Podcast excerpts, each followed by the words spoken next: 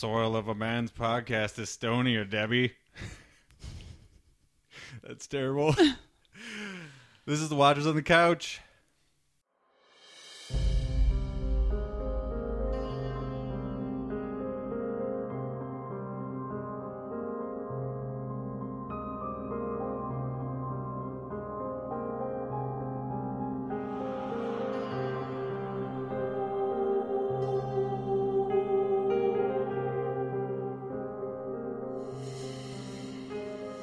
Welcome to episode seven of Watchers on the Couch. We are covering Castle Rock. If you are starting with episode seven, welcome, but you probably should go back and listen to the other ones. I'm one of your hosts, Chris Nays. I'm here with my co host, Mm, Debbie. mm, Debbie. uh, that's um from Surge, I guess. and mine is mm from coffee, which I'm going to drink right now. I know that's Mike's favorite part is when people are eating or drinking on the podcast. Oh, he likes that a lot. Yeah, especially when it's coffee because after you drink coffee, you're like dry, so you're like, which he definitely got a douche show, and I just did that. We're covering episode seven entitled "The Queen," but I have a load of uh, news and stuff that we have to do first, so this is probably going to be a long episode. Okay, and I have some extreme ranting. Okay, about other Myself stuff about myself. about yourself. I'm so disappointed. Okay. well, let's let me get through a whole bunch of stuff, Okay. and then I'll cue you to rant a little bit, and then we'll continue on. Okay. Okay. So, first thing in news is that a country artist named Shooter Jennings was on Marc Maron, which is another podcast I listen to. It's called WTF. Uh, Marc Maron is also on Glow on Netflix. I don't know if you watched that yet or not No. he's amazing and he's great at interviewing people. But anyway, Shooter Jennings is Waylon Jennings' kid, and he did a collab uh, record with Stephen King. So my Stephen King radar is like way up right now, and that just came out of nowhere. So I feel like he, he talks a little bit about how the collab happened. And uh, you know the very little interaction he had with King is super interesting. So if people want to go listen to that, it was this week on WTF. Next thing, this is sort of in the King universe. It's about uh, Stephen King's son Joe. He goes by Joe Hill. That's his pen name because he wanted to be legit without his dad's help, pretty much. Uh, Why not? apparently, for the past three years, he's been investigating this murder that happened around the time that Jaws was filmed. Apparently, Joe Hill found this person who's been missing and uh, was eventually, I believe, found murdered. Um, has found her in the movie as like around some other extras that were in Jaws. Yeah. Like like in a beach scene or yeah, something. Yeah. So like a giant crowd of people, he found this lady in there, or they think it's this lady Mm-hmm. because around it was around the time that she went missing and stuff. So it's a super interesting story. It was all over like major news outlets Hmm. this past week. I figured it was worth at least mentioning on here. So if you want to look that up, just look up like in your Google Joe Hill Jaws missing person or something like that, and it'll come up. And it's a short read, but very interesting. And he's a legit author. I mean, he Yeah. writes a lot of stuff. Yeah, so I don't know really what's going to come of that. You know, there's definitely cat munching noises happening. Who is it? I feel like it's Nicola. That's Kinsley. oh. And it's drinking. yeah. Okay, uh, next piece of news. Pet Sematary, the new version has wrapped filming. Mm-hmm. I sent you a photo of the guy that's playing Jud Crandall. Yes. John Lithgow. John Lithgow, that's right. I was hoping you remembered that because I was trying to think of it all night and couldn't. He looks uh, super old now. I don't know if they olded him up or not, but he's got like the whole white beard, like sort of longish white hair a little yeah, bit. a little bit longer. Poofier. He was uh, riding bitch on the back of a motorcycle, so I don't know what that's about. I don't know if they were carting him around the set or something. It was probably like a. TA. Yeah. Um, But I'm super like even more excited for the new Pet Sematary. Oh yeah, me too. It's not a sequel. It, they redid they they reimagined the old one, so I don't know what that means really. But I hope they don't like CGI the kid. yeah, I don't. I mean, horror right now is they're tending to at least do as much practical as possible. Like it's sort of like a I hope so. people really like that again. So including myself. Mm-hmm. Um, so excited about that.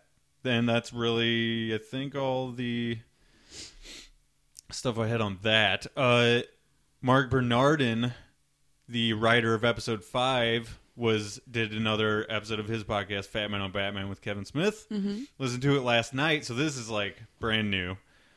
Um, he says that Wendell, the name Wendell, is definitely for sure a reference to Wendy Torrance. Okay, and th- this is the son of Henry. Yeah, and it's just in the name itself, not anything else really, just like as a wink. You know what I mean? Um, he also said that the birds circling that we saw uh, two episodes ago, not this one, but last week, Okay. uh, it was episode six, I think. Uh, the birds circling and then the one dying. Oh yeah. he yeah, said yeah. that birds circling because they hear a noise is like a scientific thing that happens. Oh okay. So, So they hear it. yeah, so apparently they hear whatever is going on. Uh, I just thought that was super interesting. And Don't tell Pastor Matthew. yeah, but Marc has been like such a cool way for me to get like tiny little bits of information. Yeah, that's You know what I mean? That's cool. Because I don't think many of the other writers are really coming out and saying stuff about the show. You know what I Mm-hmm. mean? Like, and he's already on a show that I listen to, so it just works. Yeah, he has an outlet to Yeah. to say those things. Um, moving over to let's see. Okay, so my reading this week, um, I was before I picked up Needful Things from the library. I was reading Dark Tower Three: The Wastelands. Okay, I know you haven't read those, but um, so there's a scene where they're going through a small town and it's sort of like hidden because there's these these like gangs that are in the area that kind of they're outlaws and they kind of go around and kill people for no reason and that kind of thing. Sort of like a desert wasteland, like Mad Max or Road Warrior or something Right. like that.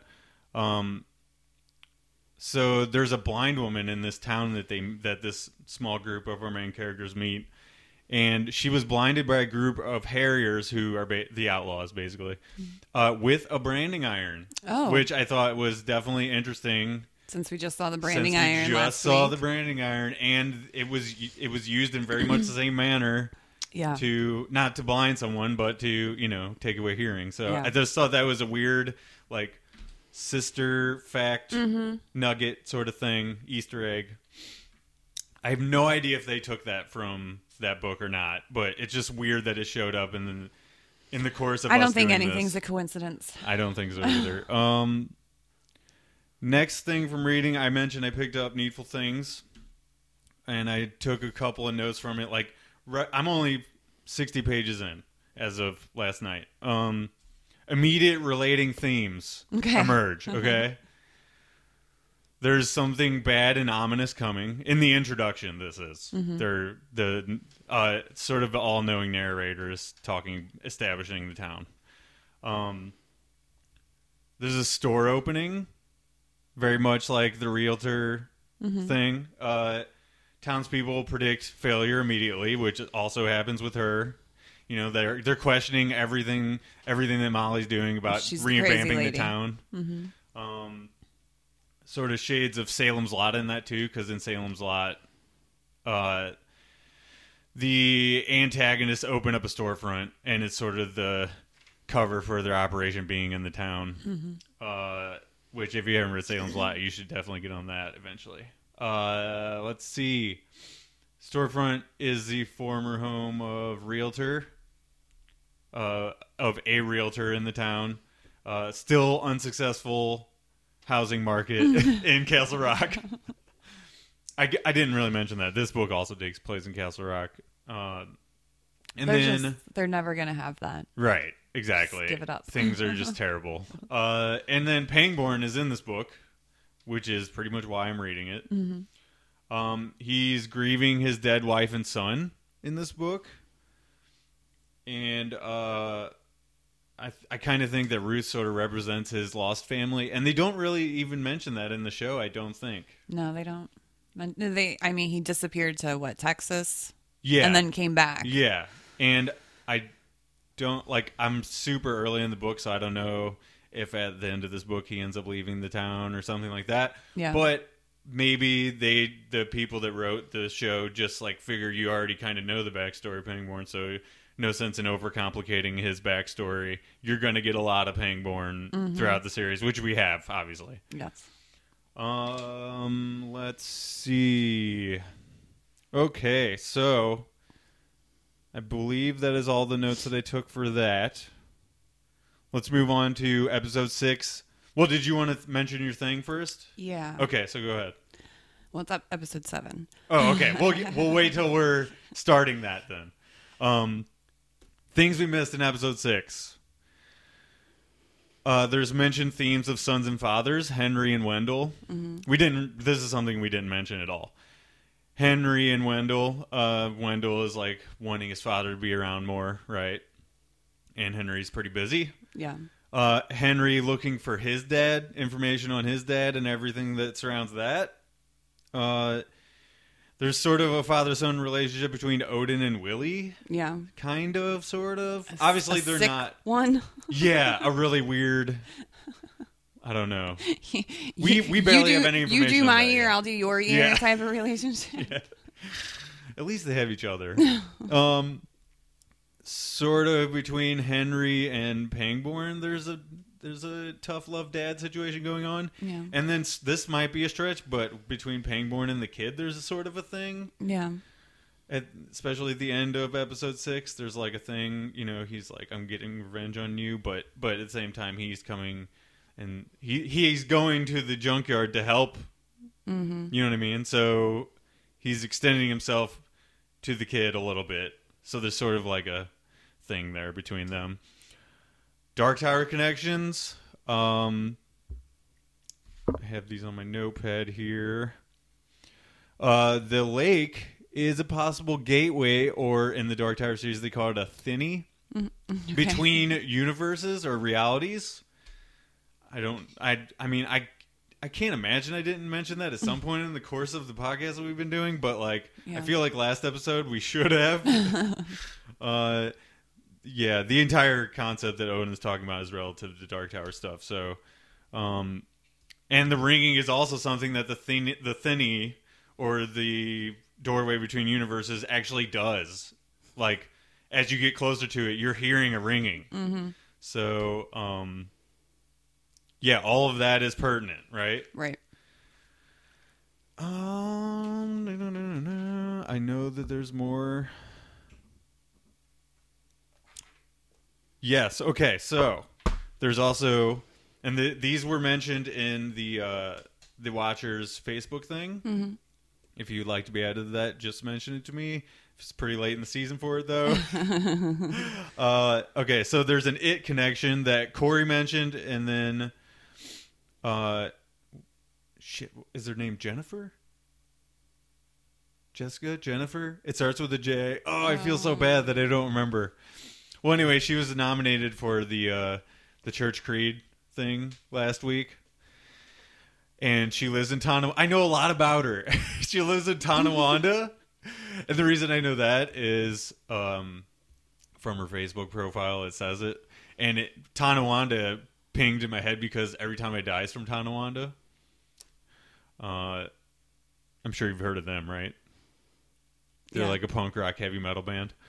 Anyway, there's an it connection that Corey mentioned, and uh, that she reiterated. Between 91, the trunk incident, and 2018 is exactly 27 years, which 27 years is the amount of time between the reappearance of uh, Pennywise. Right. And, you know, I did think about that, but I only thought of it. I didn't think of them just using the 27 years Mm-hmm. as the Easter egg. I was trying to think if it was the same 27 years. Yeah. And it wasn't. Yeah. And I was like, oh, disregard that. But yeah, I overlooked. Yeah, I also and so did- kudos. Definitely, and I don't know if that means that the kid is. They, what we were saying what was kind of being tossed back and forth is that maybe the kid is some form of Pennywise, and he played Pennywise. so the whole thing is just like layers and layers of stuff. Um, another fan contribution that must be mentioned: my new guitarist Jarrett Green. He's actually the guitarist in my band. He's not like my guitarist He's just he just follows you around. in my solo band. Uh, he contributed on our uh, Instagram stuff. So there's two different things. Nic- uh, Nicole. Nicole. Oh wow, I was way off, wasn't I? Sorry, Nicole. We love you. Just, just edit that all out. yeah, just nah. All right, so we'll just say from here. I'm definitely not going to edit.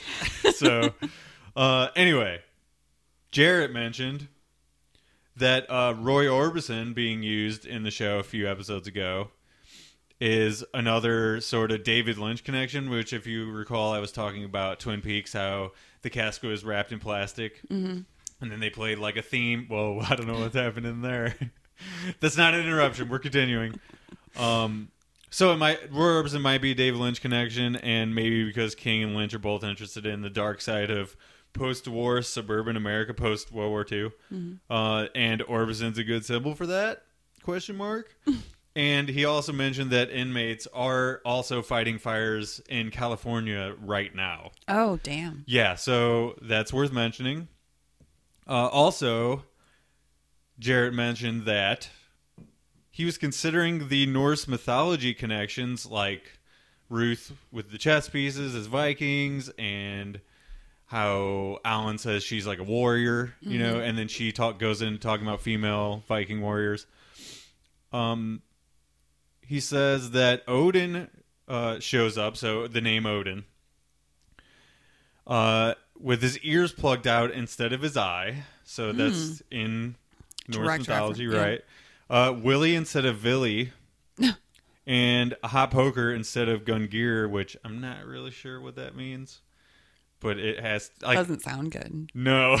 um, he says reading a bit about Odin also explained the Iceland poster, and uh, he was already thinking of the kid as Loki. So there's a lot there that needs to be like further looked into. I told, I replied to him, we have almost zero knowledge on Norse mythology, but those are those connections are gold. So. Uh, if he wants to further elaborate on the message board, that would be awesome.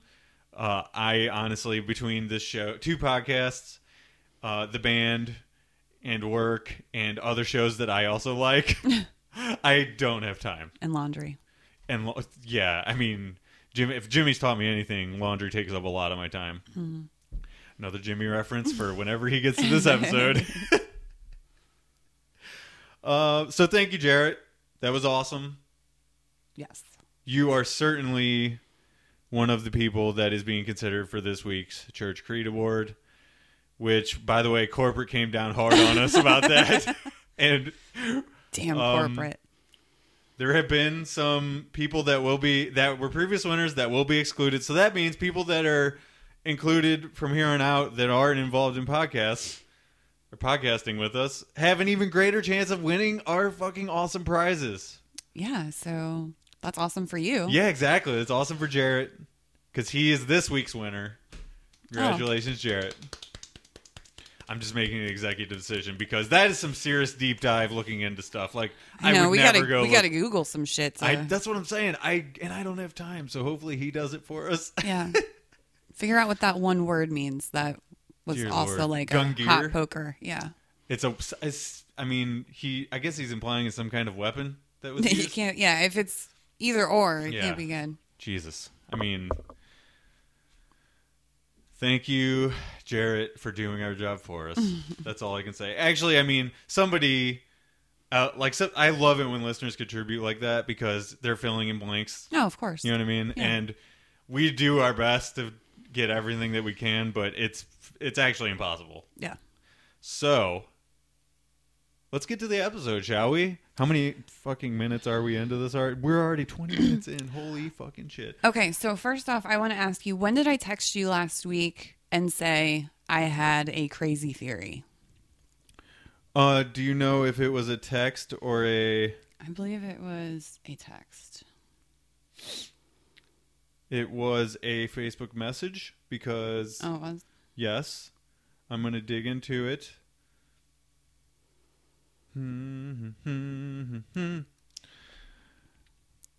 Oh, speaking of that the apocalypse that was going on outside earlier, Okay. I just got a phone call and a text message, and I'm sure an email from the school saying that the buses are delayed.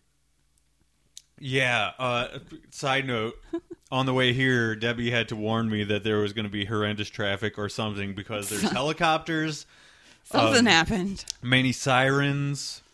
It was on Facebook Live. Yeah, it was all over the place. So, uh,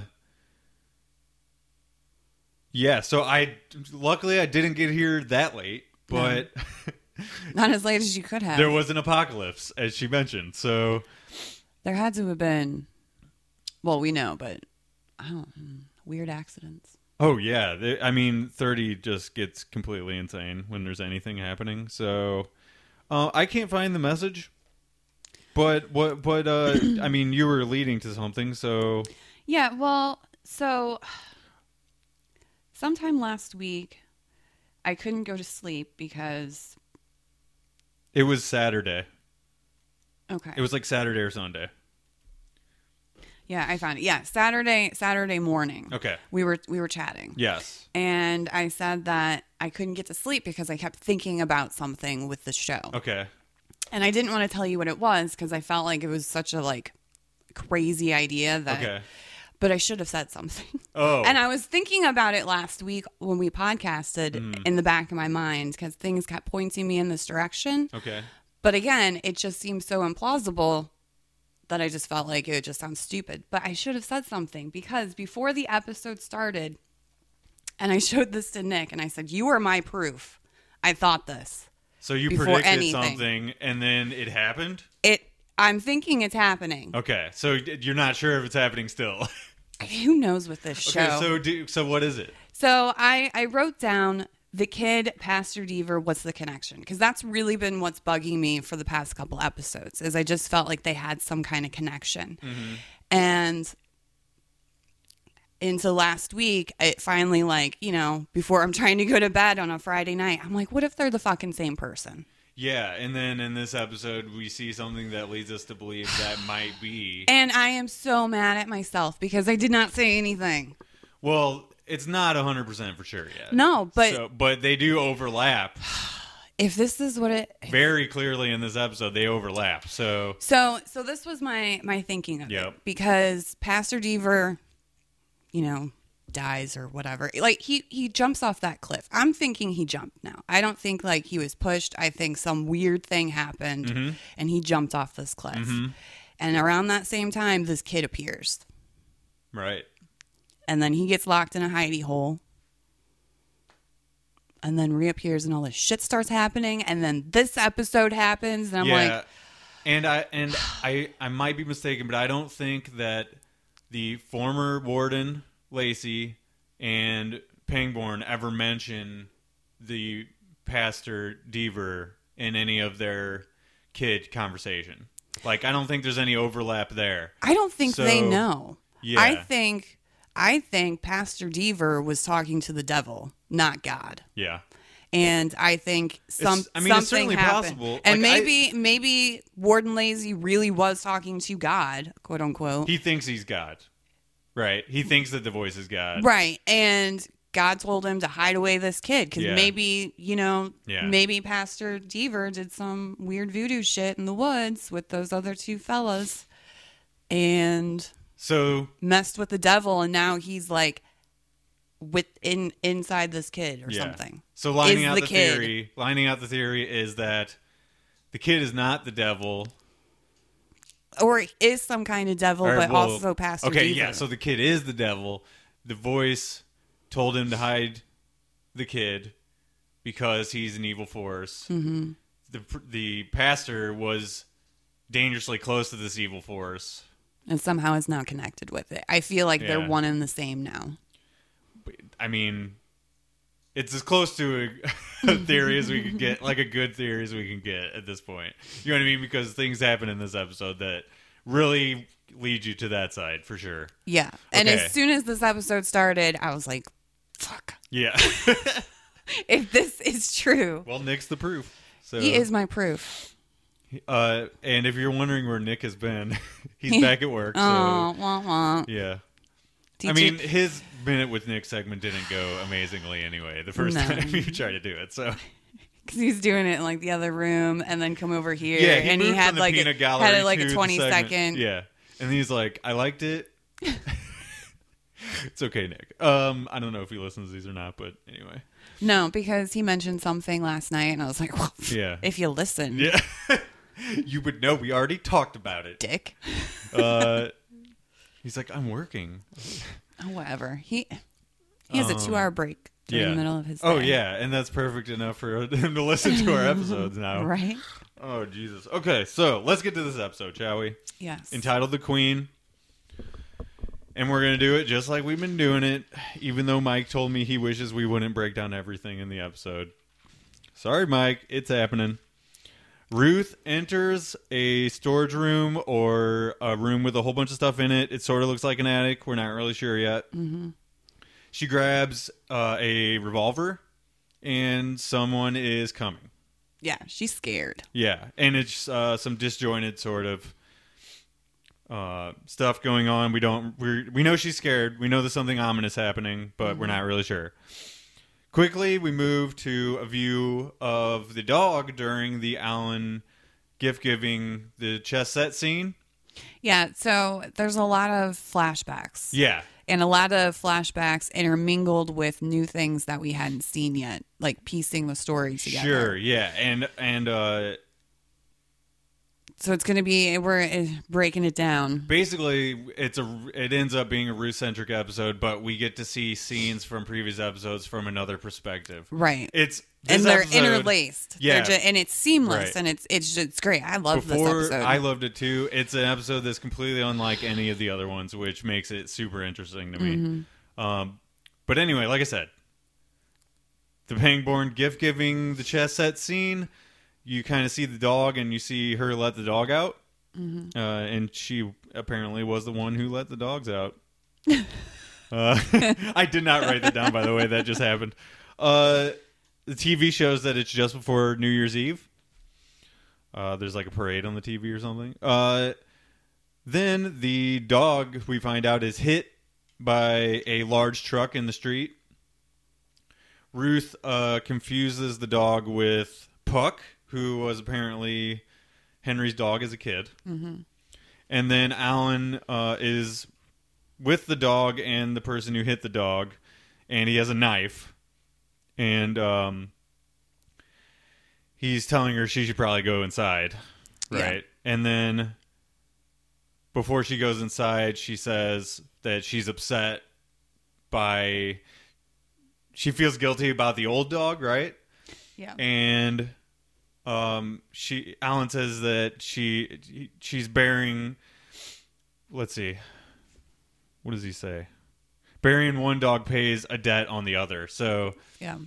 she feels like by burying this one she's putting It to rest the for- other one right? Yeah. so then right after this Ruth wakes up In that suitcase.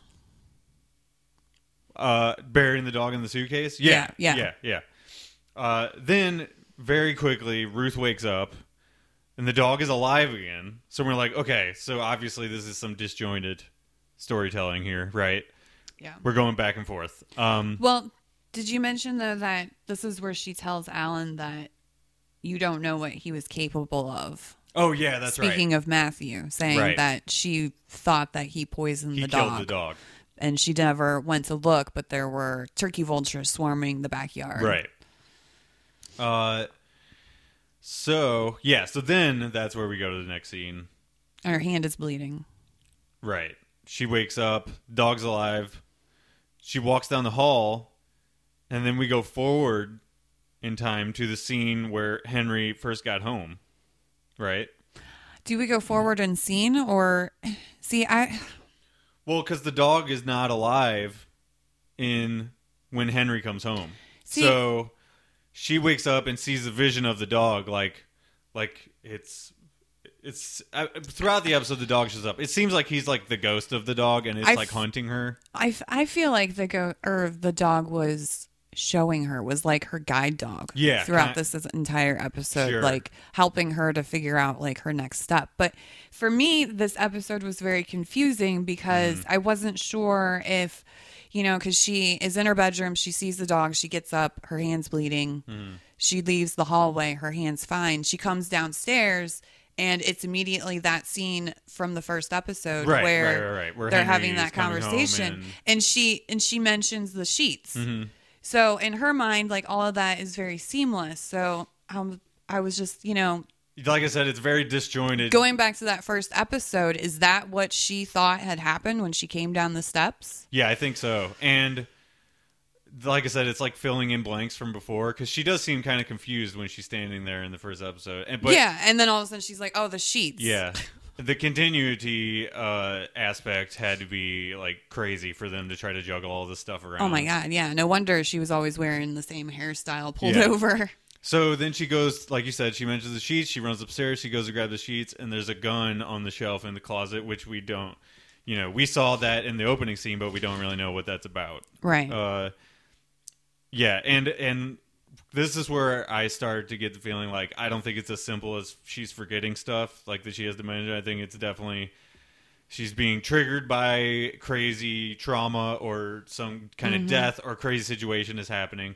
And in the last episode, we we come from the last episode where some crazy shit is going down, so you feel like it Yeah. feels like she's being triggered, and now she she's all over the place right something happened and kind I feel like watching this episode is kind of like what it's like to live as her. You know what I mm-hmm. mean? Because we're seeing all these new these perspective, her perspective in all these scenes. no pretty wonder much. she's always confused Yeah, because she's exactly. going from one timeline in her life jumping immediately to something Sure. else Yeah, and 30 years have passed yeah. This is the most Westworld like episode, yes which might make it confusing to listen to too. I don't know. We'll see what people think about this episode. But anyway, um, we go to Ruth getting tests again Mm-hmm. after the bridge incident. yes Doctor wants her to change her living arrangements and thinks that will help her get a grip on reality again.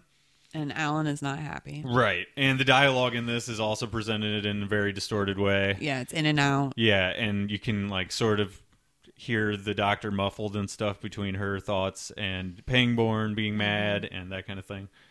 Uh so Alan is skeptical and then we go back to her house and that's where she's saying all she needs is a system Right. and Alan is getting ready to leave for the junkyard. Right. Um, Ruth then sees herself reading to Wendell, so she's like, uh, she's standing there. We see her, She- yeah, our she- version of She grabs Ruth. all the pieces and puts them in her pockets. right, and we we see our version of Ruth standing there watching her on the couch talk, reading to Wendell. Right?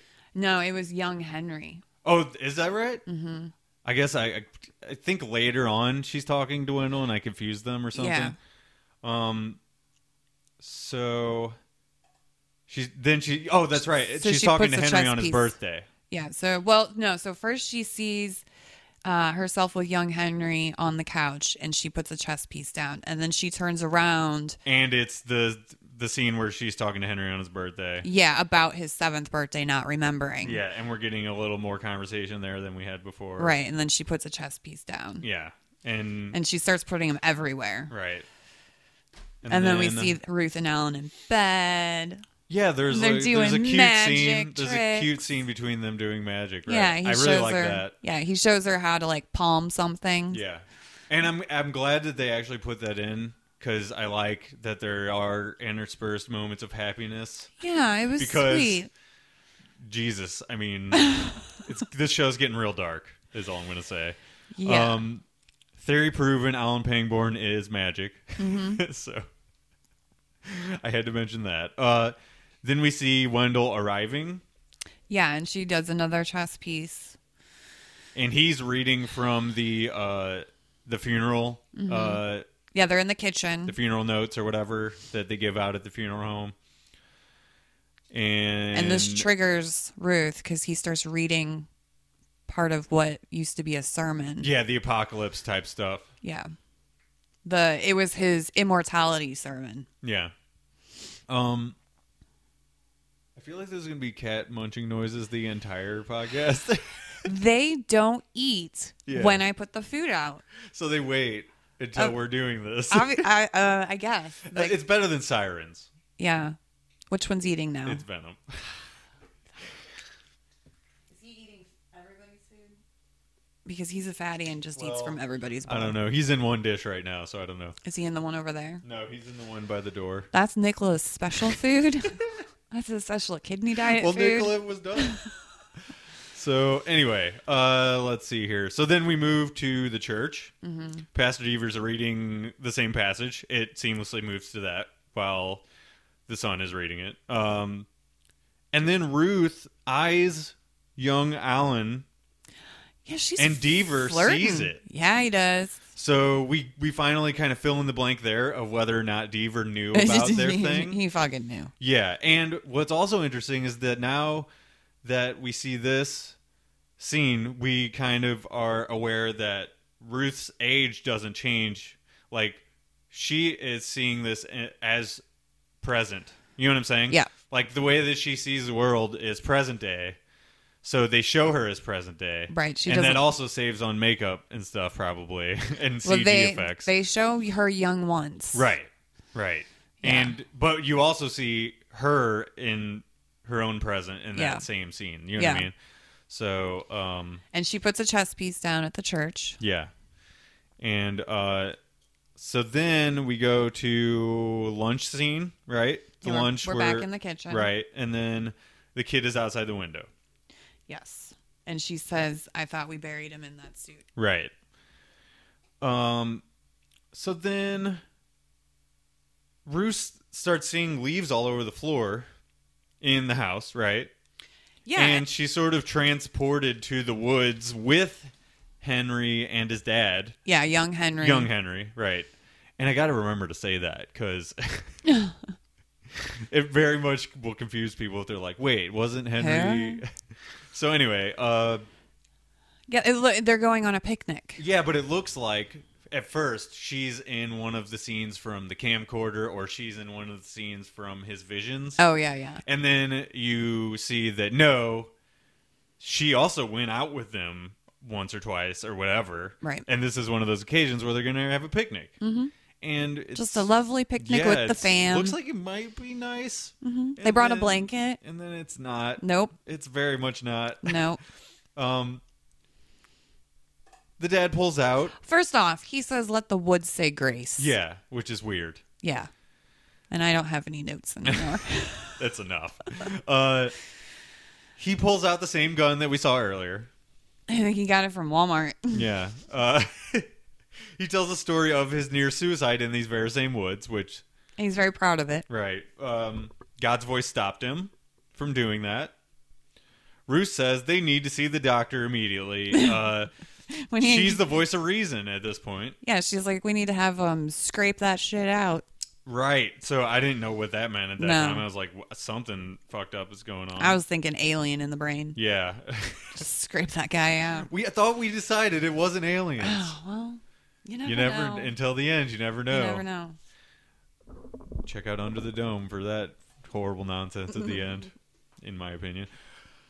Um, she says that the doctor said to look for signs while she's talking about scraping all the horribleness out of his brain area, and um, we go back to Ruth and Wendell and the scene where she's talking to him about keeping his mouth shut Yeah. right? Uh, then we go to Wendell showing Ruth the video game. We get more of that. Yeah, he calls her a time walker and says, and she says she's got to stay sharp. Like, Right. that's what she takes away from that game. Yeah, he's telling her she has to stay sharp in order to be able to defeat the monsters in this video game. Mm-hmm. So then, So she throws out all her medication. yeah, she's like staying sharp equals throwing out all these meds. I'm I can't say she's wrong though. No, but I'm sure some of them do good things. Sure. Uh, Like, one of them's like a heart medication. Yeah, but right now she's very much like not in her own head. She's all over the She's place. way too much in her own head. Yeah, I well, yeah, we are too. Yeah. and it's weird. It's confusing, it's scary. But they they actually do a good job of telling the story in a straight line still. Like as long as you stay anchored with her, you can understand where the story's going. Right.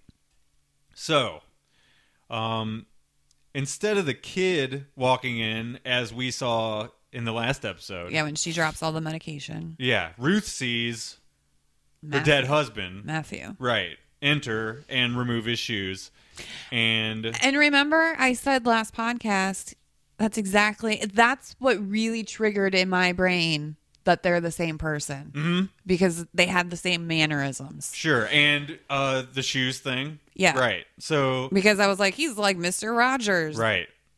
but really, he's he's fucking Matthew. Yeah, I mean He's not fucking Matthew. he is Matthew. because he's it's okay. You're just, you're just loose, loose with your expletives today, and that's okay.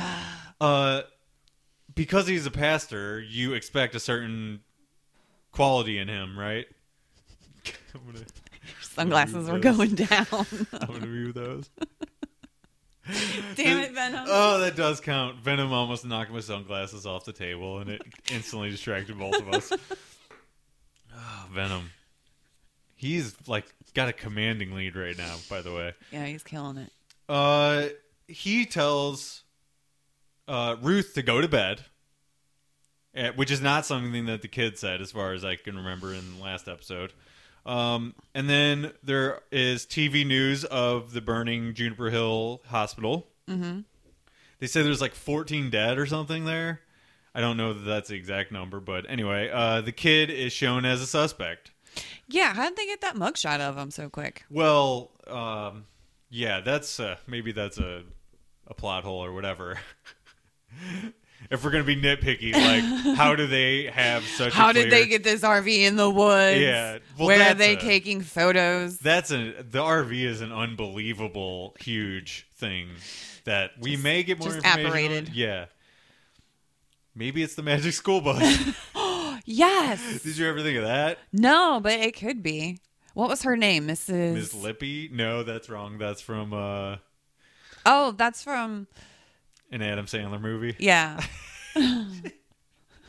Billy Madison. Crazy Mrs. Something. Damn it. Mm. Google it while I continue on. Um, so we go back to the past.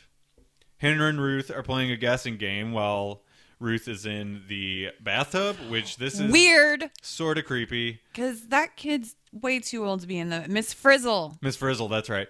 Uh, so the dad interrupts this. The pastor interrupts this, and They immediately stop laughing. yeah, and he uh, ha- tells Ruth that he's hidden the bullets. So he says he will never find them, Mm-hmm. which I guess he's referring to Henry. Which why so. is he looking for bullets? I don't know. Also, the dad. This is his only like moment of rationality where we get with him, where he's like. It's kind of weird that you guys are playing games while you're in the tub and he's sitting there on the toilet. Yeah, but I, I feel like it was meant to not be. r- No, no, no, no. And obviously this is in jest a little bit, but I Yeah. still think it's sort of weird. It is weird. He's not wrong, is what I'm trying to say. No, he's definitely not. like, Because I but he's also not 100 percent right. So there's a yeah, Yeah, well, he's you know, he takes it a step too far by Right. saying like he's not even your real son and Yeah. he's too old for this. And yeah. You just kind of get more of the awfulness of Yeah, the he's dad a hateful in this person. episode. We go back to the present again. See, we're all over the place. oh, and then he makes a dig at Alan oh, that's right. because he says Yeah. you can't trust the sheriff in this town or Right. whatever. Yeah. Well, he's more trustful, more trustworthy than you are, and I just made up a word by the way, and it's trustful. So I'm gonna write that down as a potential title for this episode. That is a word now. Mm-hmm. We go back to the present. She's in the attic looking for the bullets. She still doesn't know where they are. Uh, the kid goes to, or do, is that where she tells her, or that he tells her the bir- the her birthday is the uh, where the bullets are? No, not that one. Okay, I wasn't sure. I didn't. I don't think I ever wrote that down. So anyway, the kid goes to the garage Yeah. Mo- and this is in present day, by the way. Uh, Molly arrives at the house. And she doorbell rings. Yep. Uh, Ruth goes and answers it. Molly knows that Henry's in trouble, Yeah, just like we do. Yeah. Uh, and she, I'm guessing she's relying on the baby monitor of Henry in her brain. Mm-hmm. and Ruth is like, "Where are we?" yeah. and um, Ruth still thinks that the kid is Pastor Deaver. Mm-hmm. Uh, And and Ruth says, "I saw you in my bedroom Yeah. that night." Yeah. Oh yeah, I forgot to mention that revelation, which w- was insane. That she noticed her, and you did kind of see her stir in the bed. Yeah, So, she was like, "I saw you in my bedroom. You were a little girl." And Molly's like, "I'm sorry." right. And Ru- Ruth says, "He's back. I'm gonna go fix it," Mm-hmm. and then locks her out and it's like, "Peace. Yeah. I don't care about my boy at the moment." And then Molly probably takes off in her Mazda. yeah, yeah, yeah, to search for Henry. Yeah, wherever the fuck he is in that RV now, He's in an RV. He's in a safe in an RV in, in the a woods. magic RV Yes. that can teleport in and out of the woods without roads. Where we're going, we don't need roads. Well, see, but see, there you go. Roads. I was gonna say that's another Adam Sandler movie, but There's it's not. so many references. Uh, yeah. So okay, so we should get back on track with this episode. We're back in the living room. The kid puts vinyl on again. He's a super vinyl head, apparently. Yeah. Oh, and the picture's hung back up. The one that was broken Mm-hmm. of the picture perfect family. He puts on Blue Moon, which uh, there's you instantly kind of see through Ruth's perspective that she recognizes the song. This was the moment where I think I said, "Oh fuck." Yeah, yeah, 'Cause- things are bad. 'Cause- well, because my theory is starting to really come to fruition, so I was like really upset with myself. Mm-hmm. And we get more uh, because he says that. he says he found the picture, and then he asks if she remembers this song, hmm and I was like, "Motherfucker." Yeah. so then he dances with her, which Yeah. uh, is very weird. So this also refer um remember um in um that movie, the Stephen King movie with the boy and his mom and they uh they can they turn into cats. Uh what is that? Sleepwalkers. Sleepwalkers. Yeah. They dance in the living room, Uh-huh. I think to this song. Really? I'm pretty sure. That would make sense because it's a moon song. I don't remember it for sure. I can't I can't uh, confirm or deny, but I'm pretty sure because I really I loved that movie growing up. I there don't was know an why. Easter egg that I did not know about. So, well done, Yeah. golf clap. Thank you. If I'm right. If you're right, mm, I'm sure someone will call us on it. If you're not, uh, Yeah, and then he he says your husband played it at your wedding. yeah. So he knows a lot about her. Yeah. This is Um, where she asks about the combinations of the safe. Okay, yeah, and he that's tells her it's her birthday. Yeah. Um. He as she asks him to make her food. Because she says she feels light in the head. Yeah, and I think she's just buying time. Yeah, because he because he kid out. knows. Yeah, because I think what she's hoping is he doesn't know that she knows, Mhm. but she knows. Right. So she's playing up the fact that he doesn't know she knows. Clear as mud. Yes. Because they don't know that we know that they know we know. So let's just move forward. the kid seems uh, threatening, and the strings ramp up, and the tension ramps up, and uh, she is like, as she's going to get the kid out, you hear him being like, "Where are you?" That kind of stuff. Yeah, so well, that's said- where we're like, "Oh shit, what's about to happen?" Yeah, because she gets Wendell the fuck out of there. Yeah. And he's like, Where'd the kid go? Right. And um, this is where we start to think, okay, she's going to make an attempt at the safe Mm-hmm. s- sometime really soon. Yeah. Um, then we go back to the past again. Ruth is talking to Henry. Um, Young Henry has a fever. right. He's and sick. he apparently has been trying to play hooky because it's right after um, Well, the dad has been really mean to him. well, yeah, well, but he he has a fever because his dad keeps sending him out in the woods right. at It's- night. He's scared after like the woods incident with the mom, and then again Mm-hmm. he takes him out again, and uh, she thinks he's gonna get sick or whatever, or he is sick. he is sick. Um, she mentions in this conversation that the dad had glioma, which Yeah. I'm sure is a thing, but I didn't look it up. It is a thing. It's a terrible sounding thing. Yeah. It can act like it's fine for weeks or months and then It's come back. Yeah, it's thing. a brain cancer. So Pastor Deaver seems to think God cured it though. Mm-hmm.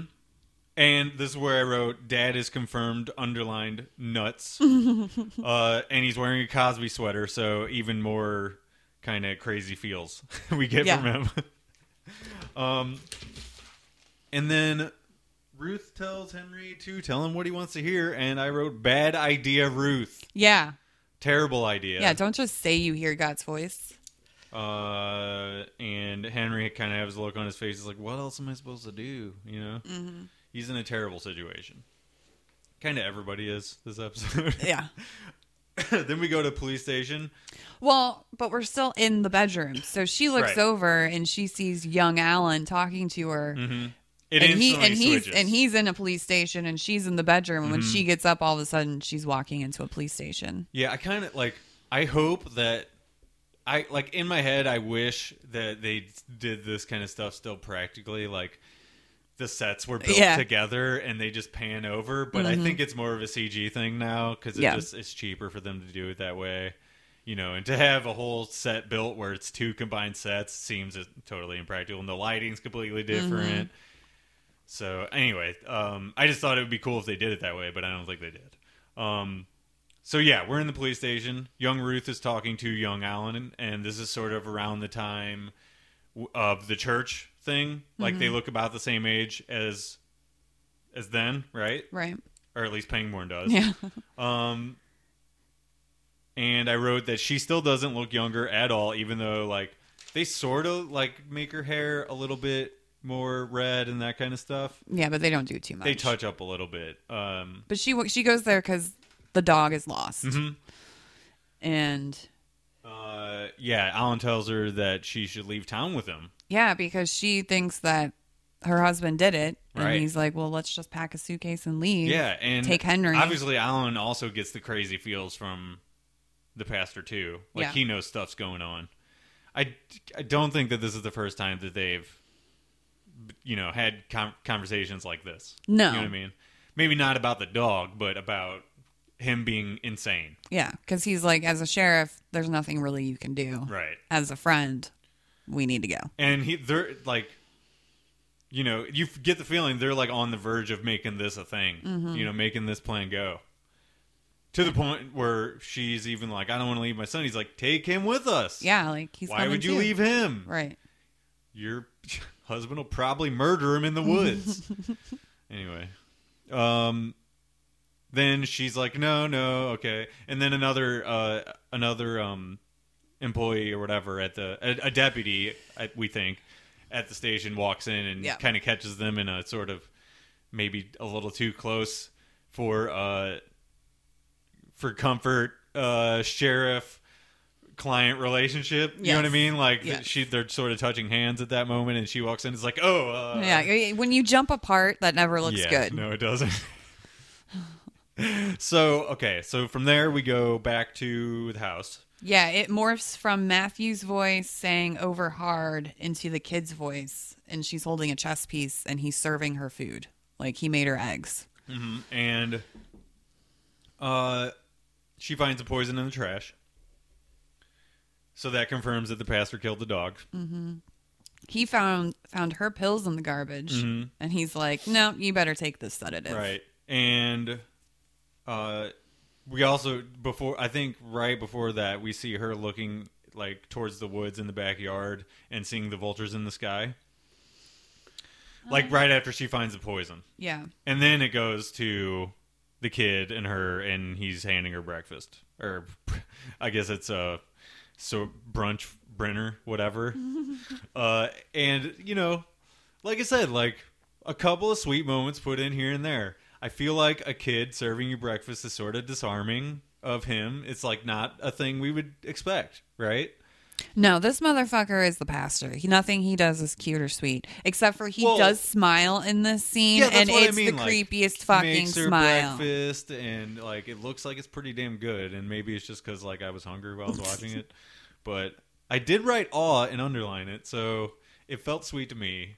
Obvi- and but there's a, obviously ulterior motives. You know what I'm saying? Well, It's yeah, because he says to her, "It's better this way, just the two of us." yeah, and she's and like, tells her to take the sedative. So it's like obviously he wants her dumbed down so she doesn't fucking run or whatever. "Yeah," and then she's like, "What was that ritual I always had before bed?" And he's like, "Oh, a bath. I'll Yeah. run it for you." So this motherfucker. He get well, but she gets him away again, and that's when. uh So okay, yeah. So the kid leaves the draw bath. She goes for the attic now. Yeah. and it's in the safe.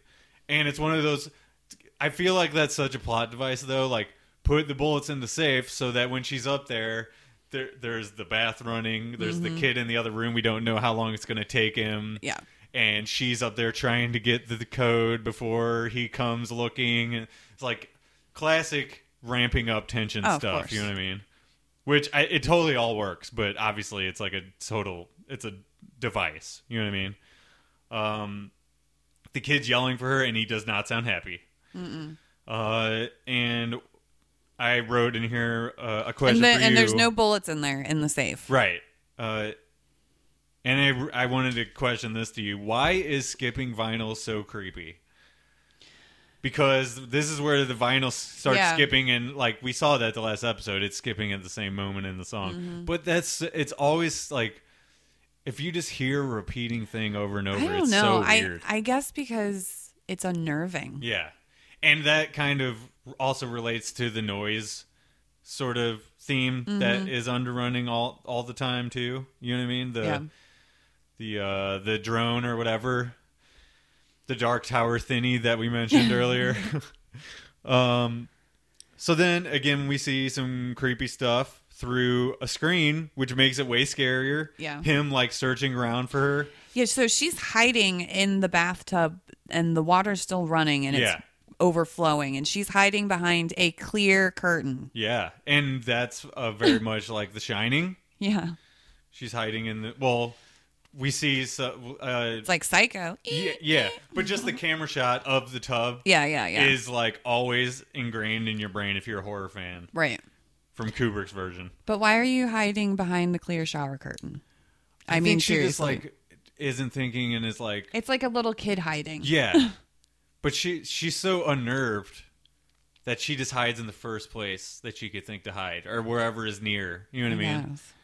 I don't I don't really know. Or maybe she's baiting him because he can see her. yeah. Because she's got that knife. And then she stabs him, which I didn't expect. I expected him to be able to dodge it. And, she then- screams that she's like, Who are you? Yeah. And, he says, Smaller than. I wrote down smaller than a teacup. Yeah, because because uh, they're that's when they're doing the guessing game earlier in the episode. Oh, they yeah, say yeah. She, uh, he says that. I think Henry says that. Young Henry. I don't I'm pretty remember. sure. Eith- well, one of them say it Mm-hmm. for sure. Uh, okay, so then And then stab. She sta- she stabs him, uh, and she goes to run, and we're transported to the. I guess it's the uh, the wake, Yeah, at their house. Yeah, and so all the people are dressed in black. and that's a that's a thing, right? Yeah, like yeah, uh, yeah, d- yeah. displaying um, a body inside your home. Like I Mm-hmm. feel like there's real certain sects that do that. Um, I don't know any offhand, but I know it's a thing. So Instead um, of the funeral home at your actual home. Right. So this scene reminded me of Carrie when she's in the locker room Mm-hmm. Totally. and all the girls are throwing tampons, screaming, plug it up, plug it up, because she's like bumping into them. And when she's running through the house of the mourners, it just reminded me of that scene of Yeah. her running through. And that's also a classic thing of like ramping up tension. Mm-hmm. You're being closed in. Uh, the kid is right behind her. You know what I mean? In in the the scene that it, it we just changed transitioned from, Right. the kid is like on her really close. There's danger imminent. You know what I mean? And and that's just another form of that. She's surrounded by all these unfamiliar people. It's very ominous. Um, it's meant to make you uncomfortable, and it makes me super uncomfortable. that like, I dude, there's been times at concerts where I'm like, Claustrophobic. I do not like it. I'm like, I need to go in by the bar or something where I can get some air. Go in the bathroom. Yeah, like like at a. I remember specifically at a Slayer concert when I was like 15 and I'm like super young for a Slayer show at the pageant. Mm-hmm. I'm surrounded by these like giant sweaty metalhead people. I'm like, I need to get out of here. um, I took the escape route by being going to the front row and then being lifted out of there. So instantly I'm out of it. You know what I Nice, mean? yeah. And you get the escape route of going around. It's very nice. Okay, so anyway, Ruth sees herself packing a suitcase. Yeah, she slams the door, and all of a sudden she's in Henry's bedroom. Right. And she's begging Young herself Henry. she's begging herself to leave the pastor. Yeah. And, you know, at the plan that uh Pangborn was suggesting. you know. Right. And so old Ruth is telling young Ruth to leave him Mhm. because young Ruth is doubting herself. We get another flash of the super angry dog this time. hmm So dog's following her around from place to place. Um, Is now is this this is where we see real young Ruth in the mourner's garb. yeah, yeah, she's by the casket, and young Deaver, or young Pangborn, talks to her and says, "I'm so sorry." Yeah. and then she looks over and sees that uh, Pangborn is talking actually to young her, Right. sitting down. Which is also a funeral thing. Like the family sits up by the casket, and I, and I think we saw through. young Ruth again. Like wasn't young Ruth the one packing the suitcase? Like a different lady I think in that so. scene? I think so. Yeah. I'm not 100% sure, but I think you're right. Like it was a real young Ruth. Mhm. And then, um, so after another woods trip, Ruth um, tries to stop it, right? And um, Henry lied to his dad and said that he heard the voice.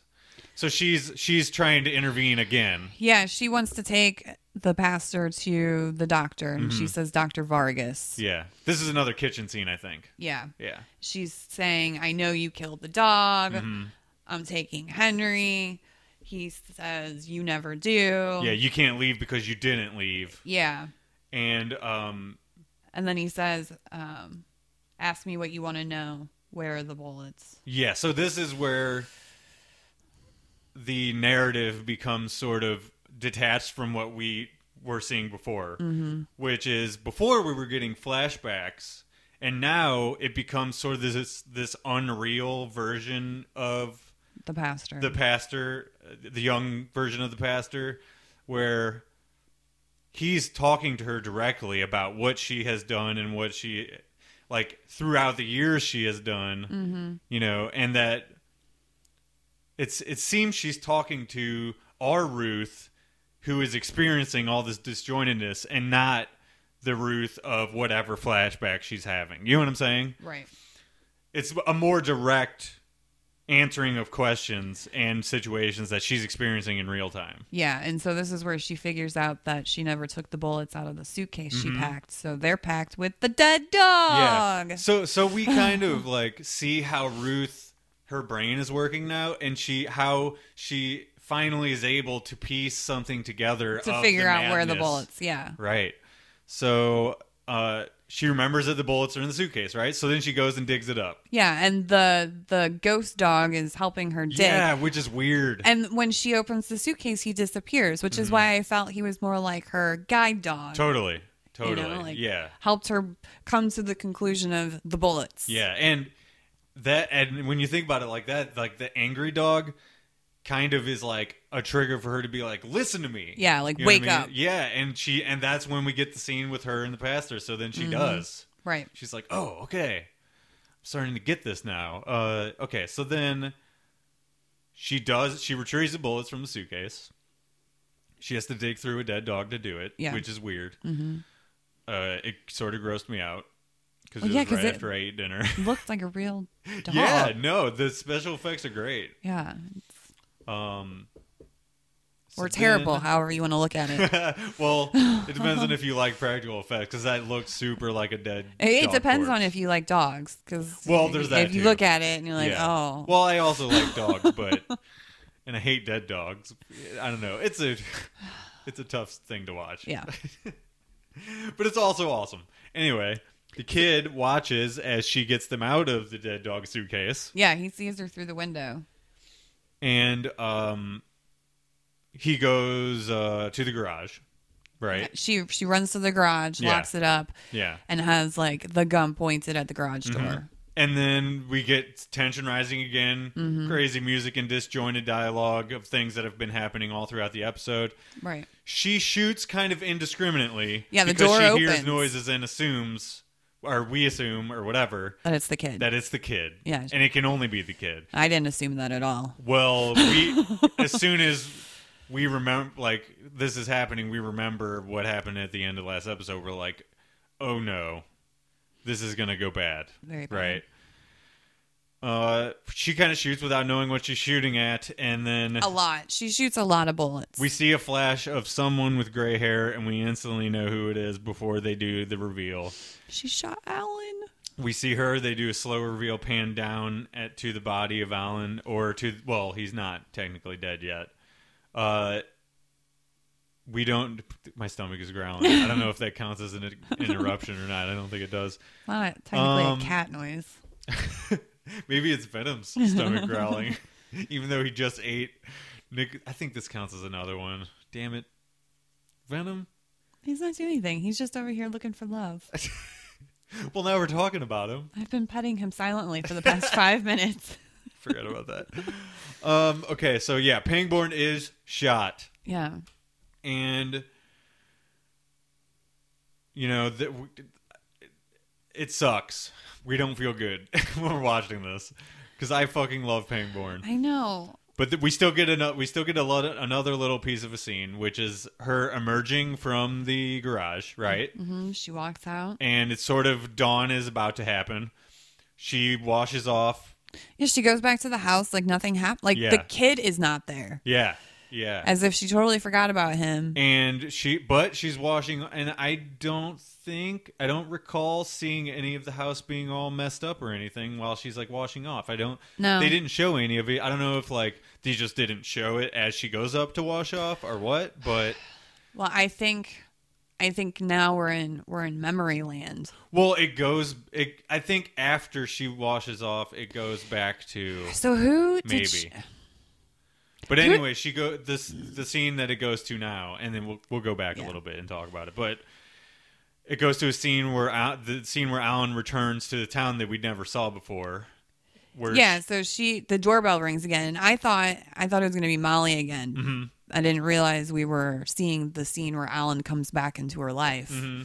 well the the from the inside it's it's a scene looking out from inside towards the front door and Mm-hmm. it sort of looks like it's nice again so I figured we're back in the past Yeah, uh, and it's like the colors are all nice and bright too so like it's a whole different color palette sort of thing right. But I, I was still traumatized by Alan's death. Oh, I, I wasn't absolutely. thinking he would It be at the carries door. over. Yeah, I didn't think he'd be at the door. Yeah, and the traumatization or whatever. Uh, is that a word? Traumatization. Um, We're making it a word. Sure. uh, it carries over because it's a scene where Alan is returning to the town originally, Mm-hmm. and uh, he goes to see Ruth because he's getting phone calls from people that know he's back in town to go and check out the Ruth situation because of the gunshots right. something we've heard about before. And we see the super heart wrenching scene of their reuniting after so many years. Yeah, and he says, I came back for you. That's the only reason I'm back here. Yeah, and she says, "Please don't leave." Yeah. and then they hug. And I this this is the first time in the series of this that I got super misty eyed. I'm not gonna lie. Well, and they zoom out, and you see the two chess pieces of the king and queen, Yeah. and the king's knocked over now. I actually didn't catch that. Yeah, I think I was still I was so you're like st- you're still picking the dust out of the eyeballs. oh my god! Oh my god! This cat, I tell you what. I well, I kind of want to get a picture from my side of the table because he's obviously wanting to get loving from you. Mm-hmm. Um. Okay, so we're talking Venom again. Uh. Okay, so that's the end of the episode, as you said. Uh. Notes I have on the end of the episode Yeah.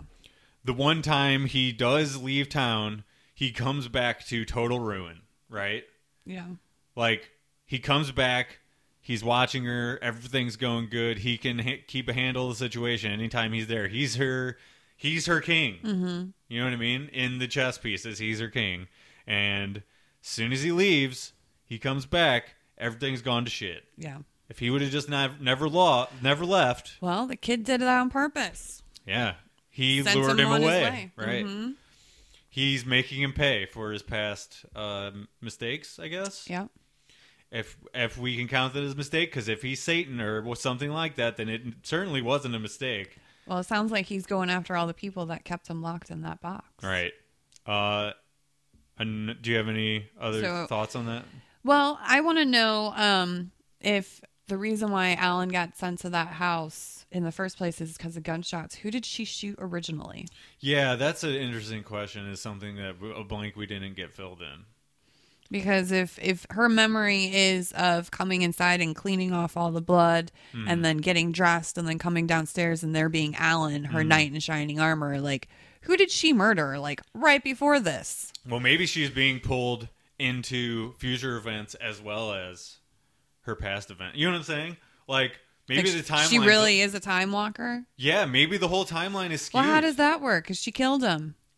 Well, maybe she's shooting. Maybe the gunshots that were heard in the past of our normal timeline are the gunshots of her trying to shoot at uh, the kid. Maybe. You know what I'm saying? Like, yeah, they're maybe inter- they're everything is interlooping. Mm-hmm. Yeah, maybe everything, and I think that's certainly a possibility. So you don't think Alan's really dead? You think he? I?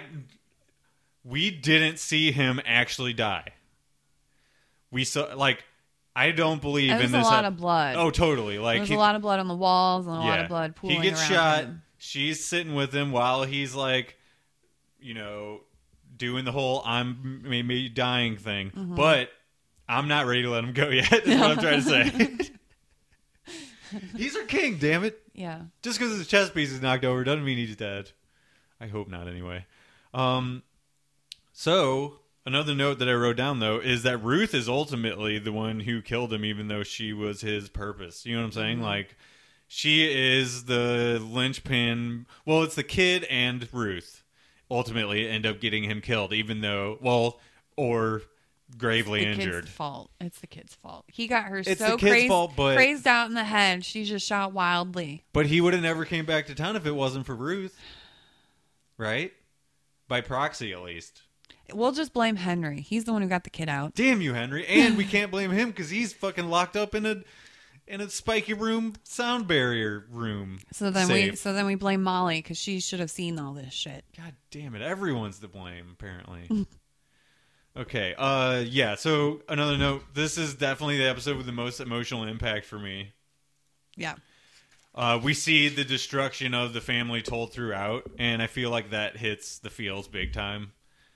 You know, more than any other thing that has happened so far. I feel like this is the for sure end of Act Two. Pangborn is definitely, if he's not dead, he has been fully Han Solo carbonated. you know what I'm saying? Yeah. Like this is absolutely end of Act Two, and the rest of you know eight, nine, and three we're gonna get is. Uh, Eight, nine, and three is going to be amazing. I had to bring that joke back. I'm sorry. Uh, uh, like I said before, it's definitely the most Westworld like episode, and I feel like skewing the timeline is for sure something that could happen. I don't think it would be a Westworld ripoff. I feel like they, it's. it would be a thing that fits the show.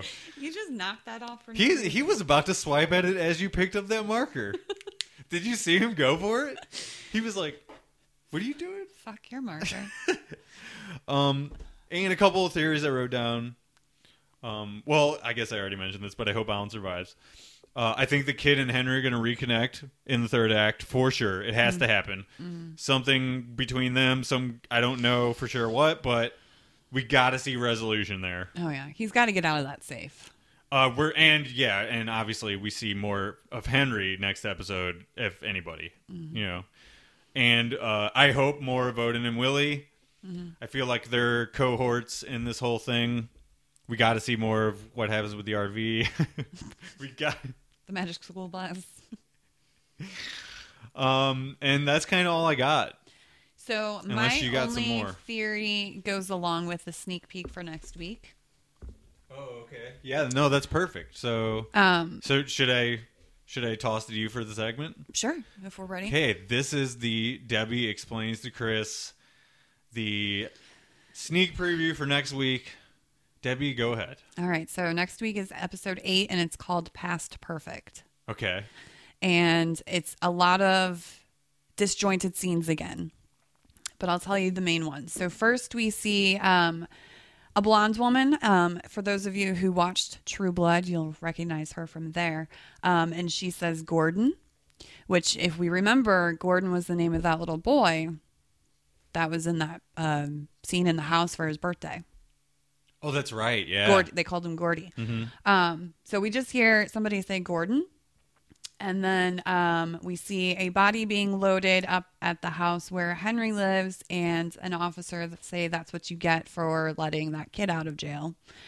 Um, damn it. yeah. Um, and then we switch to a scene where we see some really fucking creepy paintings of the kid everywhere, like of his face Yeah. some behind bars, like just everywhere of this kid's face. And you see Henry like looking at it and being like, what the fuck?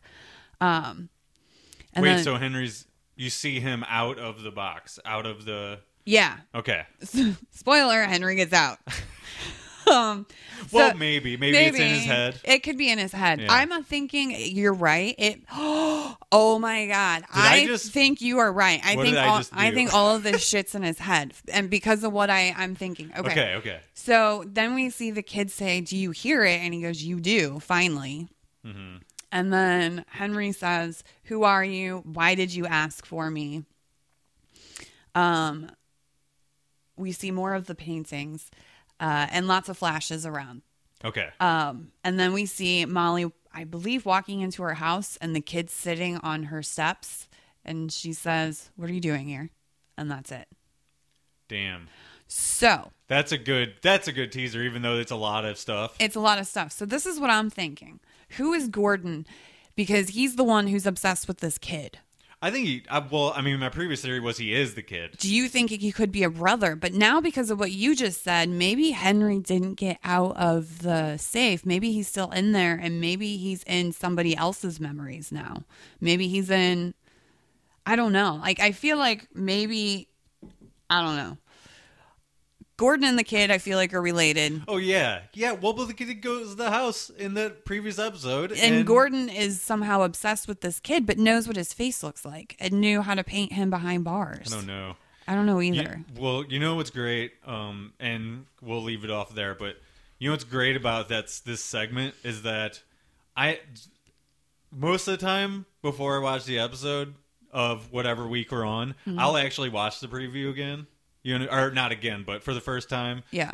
because you explained to me, I know what the preview is. You know what I mean? So I don't necessarily have to watch it. This week, before episode seven, I didn't even watch it Yeah. because you did such a good of ex- job of explaining it to me and like told me like, well, if you like trailers a certain way, you maybe don't even want to watch this one. So No. I didn't even watch it. I don't think you because they would have given away a lot. Yeah, so I'm not even sure if I want to watch this one now. And there's a lot of disjointedness, so maybe it'll work, but I still kind of don't want to watch it. Well, look out for a guy named Gordon. Okay. And uh, I think that's going to do it for this episode. Venom still firmly in the lead on the cat noise board. We will take a picture of that and Yeah. I'll post it eventually this week. As we mentioned before, Jarrett, you are this week's winner of the Church Creed Award for audience participation. Congratulations. I also said that wrong. It's the Church Creed Memorial Award yes, yes. for audience participation. Um, I will give that to you at band practice, and I probably already have by the time you're listening to this. Yay. and I'll get a picture of him with it, and he will Cherish it he will cherish it, and frame it. and he is now qualified for awesome prizes, of which we have announced all of them already, unless I come upon something at Goodwill. 1408 on DVD, the Memorial Trophy, and is that I think that's the first two, and then there's a third one which is prize of your choice within reason. so whoever wins is going to decide the best thing that they win. It's of their choice. Why Mm-hmm. wouldn't it be the best thing? And I'm holding my socks for some reason. You can have a brand new cat. Uh, it, New to ha- you. I mean, the trophy is a cat. I don't know about buying a, a actual cat. no, I was gonna give away one of mine. Oh, whoever wins the cat noises award, Yeah. they're the most annoying cat. They go to the winner. Oh no, I don't want to give up him. Oh yeah. Well, he's, He's- he's- not annoying. He's just lovely, lovey, and Weird and stupid. oh yeah. He's well. He's got Ash's like distorted face. Yeah. He's got- Lindsay still to this day will only refer to him as Little Arnold Schwarzenegger, which is weird. Anyway, we're closing this episode. We've gone too far into podcast overtime. Thank you for listening. Uh, if you want to go to any of our links or whatever, they're at watchersonthecouch.com slash subscribe. See you on the message boards and the Instagrams and all that stuff. Goodbye, everyone. Bye. Goodbye. Bye bye. Green bean. That's a crossover reference for people. Goodbye.